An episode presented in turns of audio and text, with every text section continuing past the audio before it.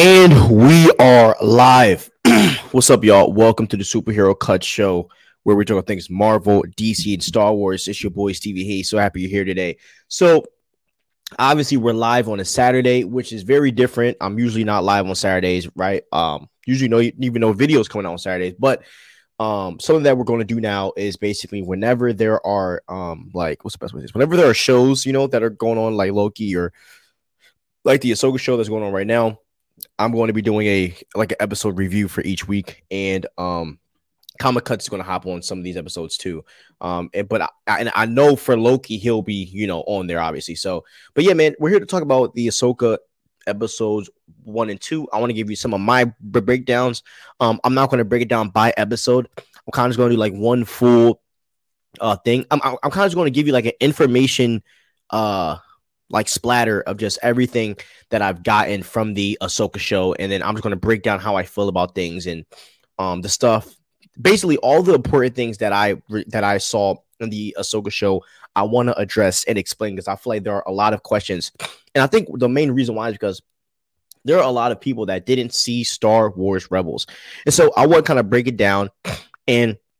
We're going to start by me just telling you guys the ending of Star Wars Rebels. So, in the final episode, right, of the series, the Ghost Crew, led by Ezra Bridger, continues their struggle against the Galactic Empire. They work to liberate Lothal, a planet that holds significant importance to the rebellion. Throughout the series, Ezra has developed his Jedi abilities under the guidance of Kanan Jarrus. At this point, Kanan is dead. In the climactic conclusion, Ezra comes up with a plan to free Lothal from Imperial control once and for all. This involves a daring mission that lures Imperial forces into a trap and uses the power of the planet itself to create a massive barrier around Lothal, preventing the Imperial fleet from leaving.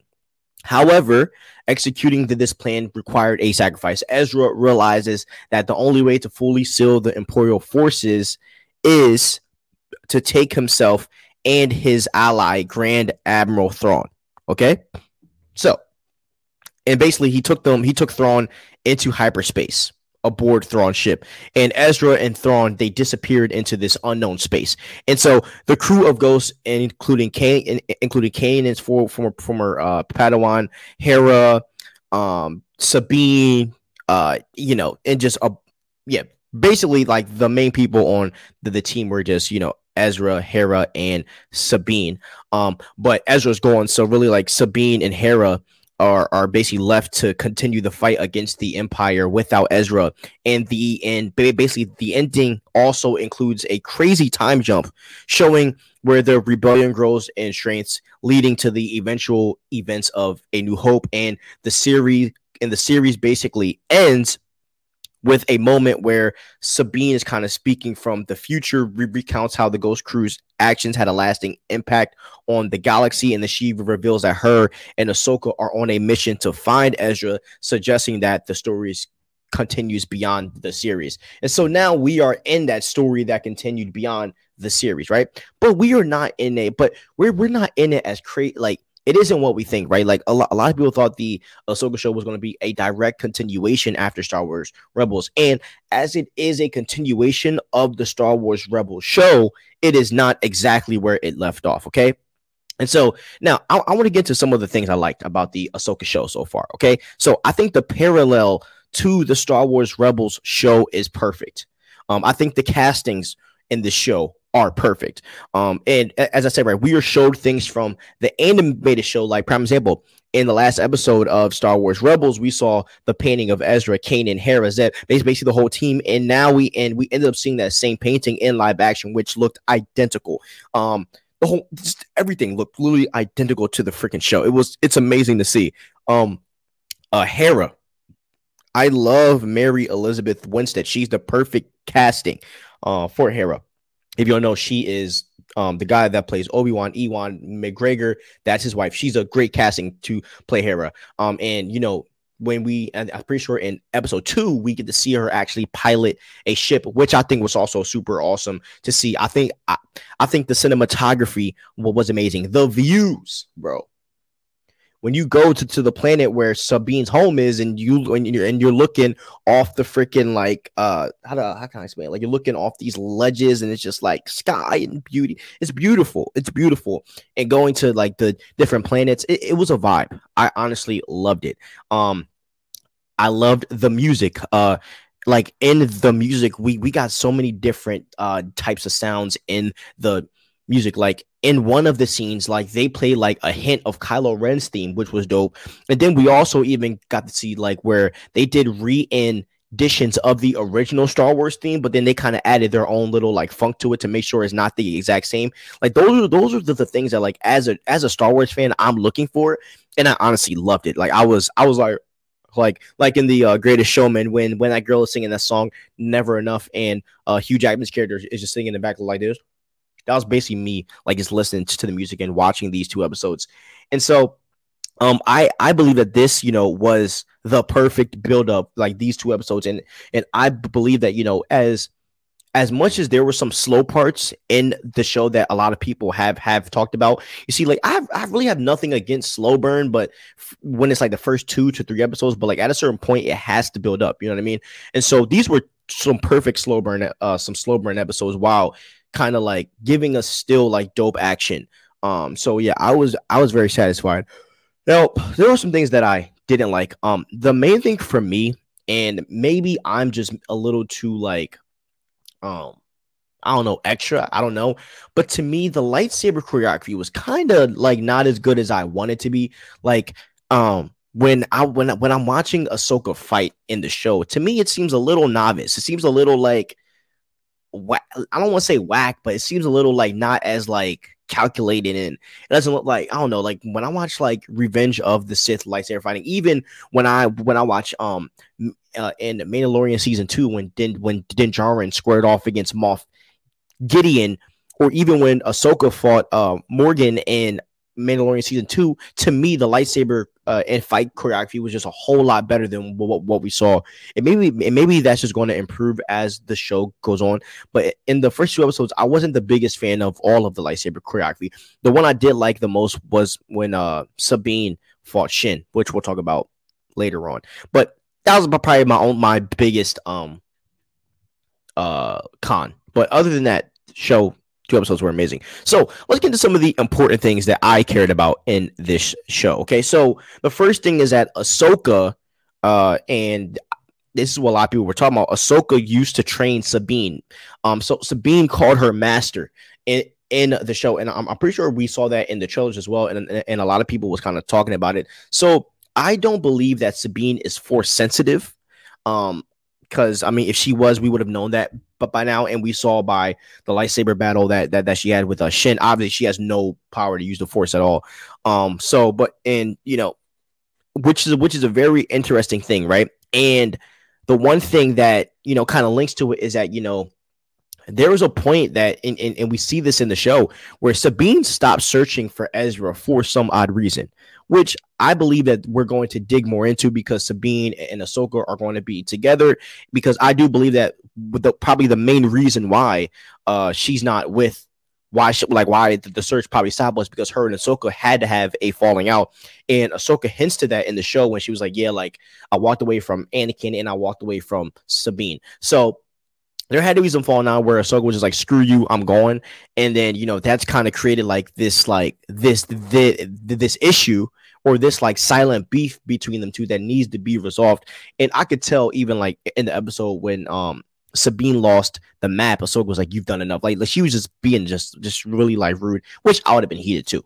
Uh, but yeah, so it's just you know they obviously have they obviously weren't meshing well, so there was a fallout. So that's uh, also weird because Sabine as a character, at least when I watched Star Wars Rebels, came off to me as like it didn't matter what Ahsoka was going to do. Her focus was on was on finding Ezra. But I think that as we go on the episodes, we're going to see some stuff from the past where I believe that her and Ahsoka really like traveled everywhere, and they really tried to figure out where was Ezra. And I just don't think they just. I think they just gave up at a point.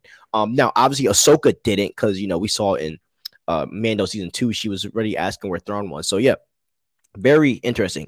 Um, but here is the difference, and and and this is also where I think the beef is going to come back in for them too. Ahsoka is trying to find Thrawn, not Ezra. You know, I think she just brought Sabine along the ride because they know that Ezra's a part of this, but I don't really think Ahsoka's like focus is on finding Ezra. Um, I think her focus was always on finding Thrawn to kill him and to end, you know, whatever is coming to them. And so, as I said, that, that that's going to be an interesting dynamic that we're, we're going to see in the next um episodes to come. Now, let's talk about Baylan and Shin. Right, um, Baylan and Shin, they're the characters. Uh, that uh, basically it's like a big, this big dude and and this little girl, not little girl, but and this girl.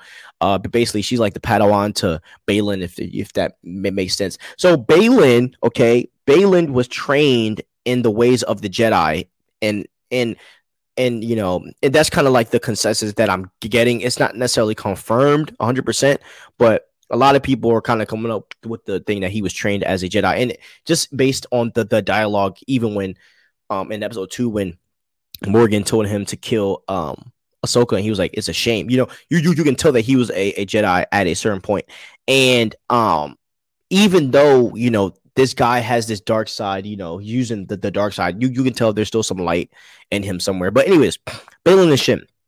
Baylan looks massive. Like even in the first scene, he looks like a dog. I mean, I was I was entrenched into that dude. Pause. He was amazing. I'm a fan of Baylan, bro. I I liked him, man.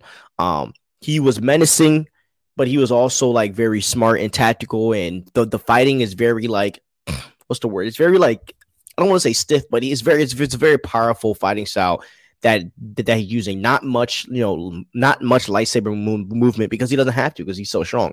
And Shin, you can tell Shin is violent. Shin is more of like the killer on the the team. Like she is a animal. Like you know, and as I said, when she cooks Sabine, that also shows it. But in in the opening scene, dude, she's just destroying everybody, and I love seeing that. And I was very like hype when uh, Shin came out, and Shin is actually starting to become a fan favorite online. A lot of people like Shin, so um, they were really good additions. And um, I do believe that Shin is most likely the daughter of Baylan.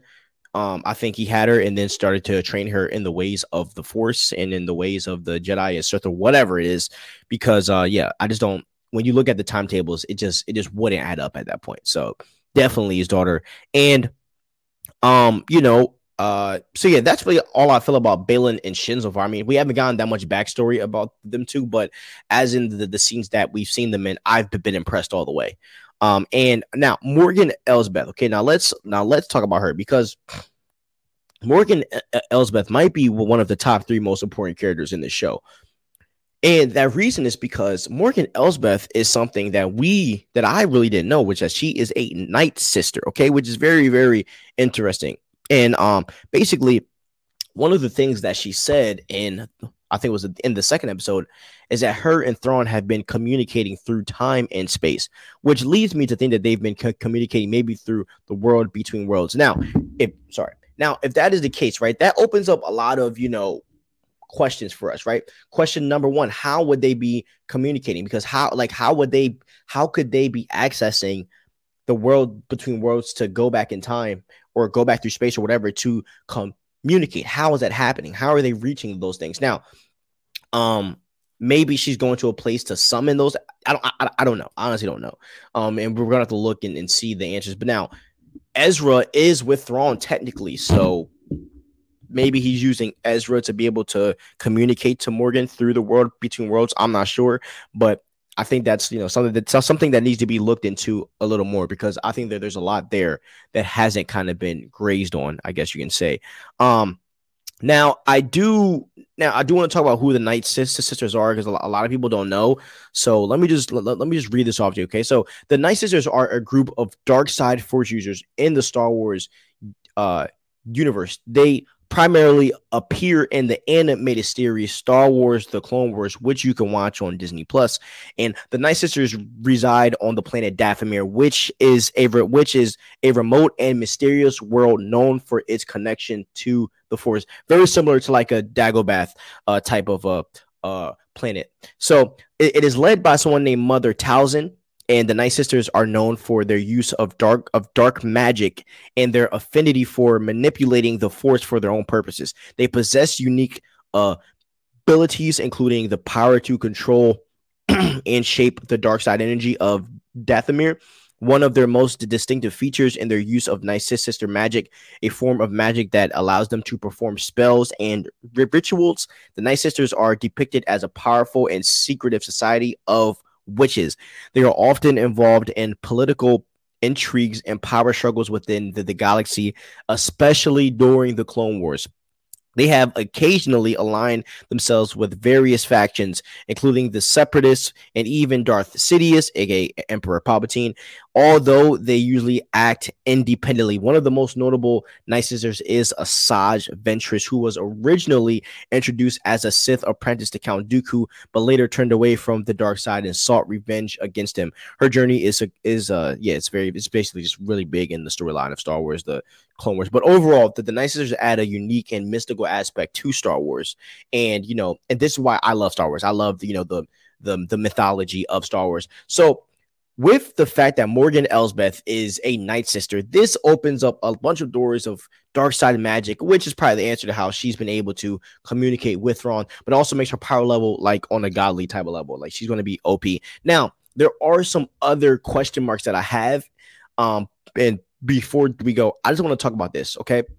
So if you guys remember, there's an episode in Star Wars, the, the Clone Wars, where Anakin, Obi Wan, and Ahsoka land on this planet, and we see this basically the, the, this holy trinity of the Force, right? We see the Father, which is kind of the person that is that is keeping like the, the balance between between his daughter and son, and his son represents the dark side, and the daughter represents the light side. Now, what we see is is that the daughter ends up dying because the son kills Ahsoka, and the daughter that is the light side gives her force energy to Ahsoka for Ahsoka to come back to life. But we see that in Star Wars Rebels, we saw that when Ahsoka was in the world between worlds, the the daughter, which represents the light side, we saw her in Star Wars Rebels in the form of a bird, and she kind of follows uh, like basically Ahsoka throughout everything, and I don't know why. I don't, I don't, I can't explain it. They don't really explain why that happens, mm-hmm. but I believe that there is something in that because then when Ezra unlocks the world between worlds in Star Wars Rebels, what do we see? We see hieroglyphics with the father, the daughter, and the son. So, what I am painting to you guys that there is something interesting going on there, and I believe that we are maybe going to see them, them again. And I think that's going to be a big thing for Ahsoka because she has a deep connection to them, given that they basically predicted Anakin's future and obviously wiped his memory, so he doesn't know that he becomes Darth Vader. But there's a lot there that, as I said, I think has been untouched since Star Wars Rebels, and I believe that when we go to you know Star Wars, um I mean, as we go through the Ahsoka show, they are going to kind of explain all of these things that have kind of been left away. Uh, also, I think another question mark is that I think we're going to see some signs of Kanan Jarrus in the, this show, okay? Because if you guys remember in Star Wars Rebels, Ezra was interacting with a wolf that was in the voice of Kanan.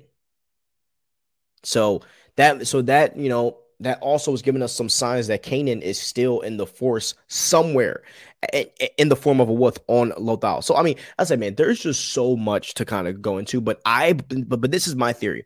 I believe that we're not going to see a lot of this stuff until Ezra Bridger is back in the fold, and we have to see Ezra back because I believe that you know, and Ezra himself has a huge force connection to animals in general, which how him and Thrawn were able to you know go into like this unknown galaxy in space, but that is that that is kind of where I see it tied. Now, as I said, I think with Ahsoka and Sabine, we are going to see a bunch of things happen. Like they're going to go into unknown regions of space. They're going to be fighting against Baylan and Shannon and, Morgan Elsbeth, and there's going to be a bunch of in- interesting things. But I don't think the tide changes in the show until we see Mr. Ezra Bridger.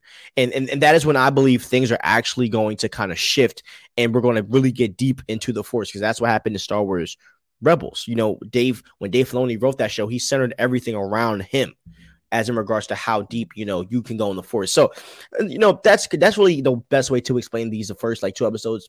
I mean, where we are left off is basically like Ahsoka and Sabine are about to go on another adventure, and that is where we're going to you know see a lot of answers about how their fallout happened, but also what is the state of like Thrawn, you know, and I believe that we're going to see where Thrawn is in the next episode, and I believe we are going to see Thrawn uh basically uh communicating with Morgan Elsbeth. And when we see that, I believe we're going to, to see Ezra. And then, oh, I, and now I want to talk about one last thing. I totally forgot. Let's talk about this Inquisitor because I believe that is also a really big thing that's kind of been going around lately. Um, so in the end of Ahsoka, we saw a Inquisitor that was made that basically fought Ahsoka. Ahsoka did this cool dodge, whatever. So here is my theory. Okay, the Inquisitor that fought Ahsoka in the second episode of the Ahsoka show cannot be Ezra because Thrawn and Ezra are stuck in this unknown galaxy, and as of all we know, Thrawn has not been back yet. You know, so and technically they have no way back. That's why they're trying to get Thrawn because they, they they're trying to bring Thrawn back. So it's not it's not going to be Ezra Ezra because he's with Thrawn. A lot of people are saying that it is Star Killer. Now, I don't believe it is Star. Well, no, no. Now, a, a part of me doesn't believe it is Star Killer because he's so powerful and he's like OP. I mean, he's basically Luke Skywalker, and and this is this is spoken from the Star Wars creators herself. They said that uh, I'm pretty sure George Lucas said this. He said that Star Killer is basically Luke Skywalker if he was trained by by uh Vader as a kid. So he's the power level is insane. So he would so obviously he would have to be, be nerfed at this point. But if if it is Star Killer to paint the idea of Anakin's apprentice fighting against Darth Vader's apprentice, that will be one of the craziest like um just plot points ever in Star Wars history, and I will cry. you know what I mean? I will legit cry. So I don't think it is him in my opinion. I think there's a chance for us to see Star Killer, but I, I, I just don't think because uh, to me the power levels are just you know he's so much powerful, and if they nerf him, I wouldn't be a fan of that. But Sam Witwer, the guy who voices um Star Killer did say that Dave Filoni talked to him in the early developments. It was talking about the idea of Star of Star Killer becoming a Inquisitor. So you never know what could possibly happen. But that's really all I have regarding the Ahsoka show. Um, I would give it a nine out of ten. I think, as I said, I think the setups are perfect. Yes, there were some issues, but I don't think it destroyed the show. And in my opinion, you know, this is the show that that's going to get Star Wars fans excited. And I, I, believe that this is the they need to keep this story going. So I'm all in all happy. Shout out to Dave Filoni. He understands Star Wars. That's the fact. So um, thank you guys. Have a wonderful day. Please like, subscribe, and ring the notification bell. And peace out.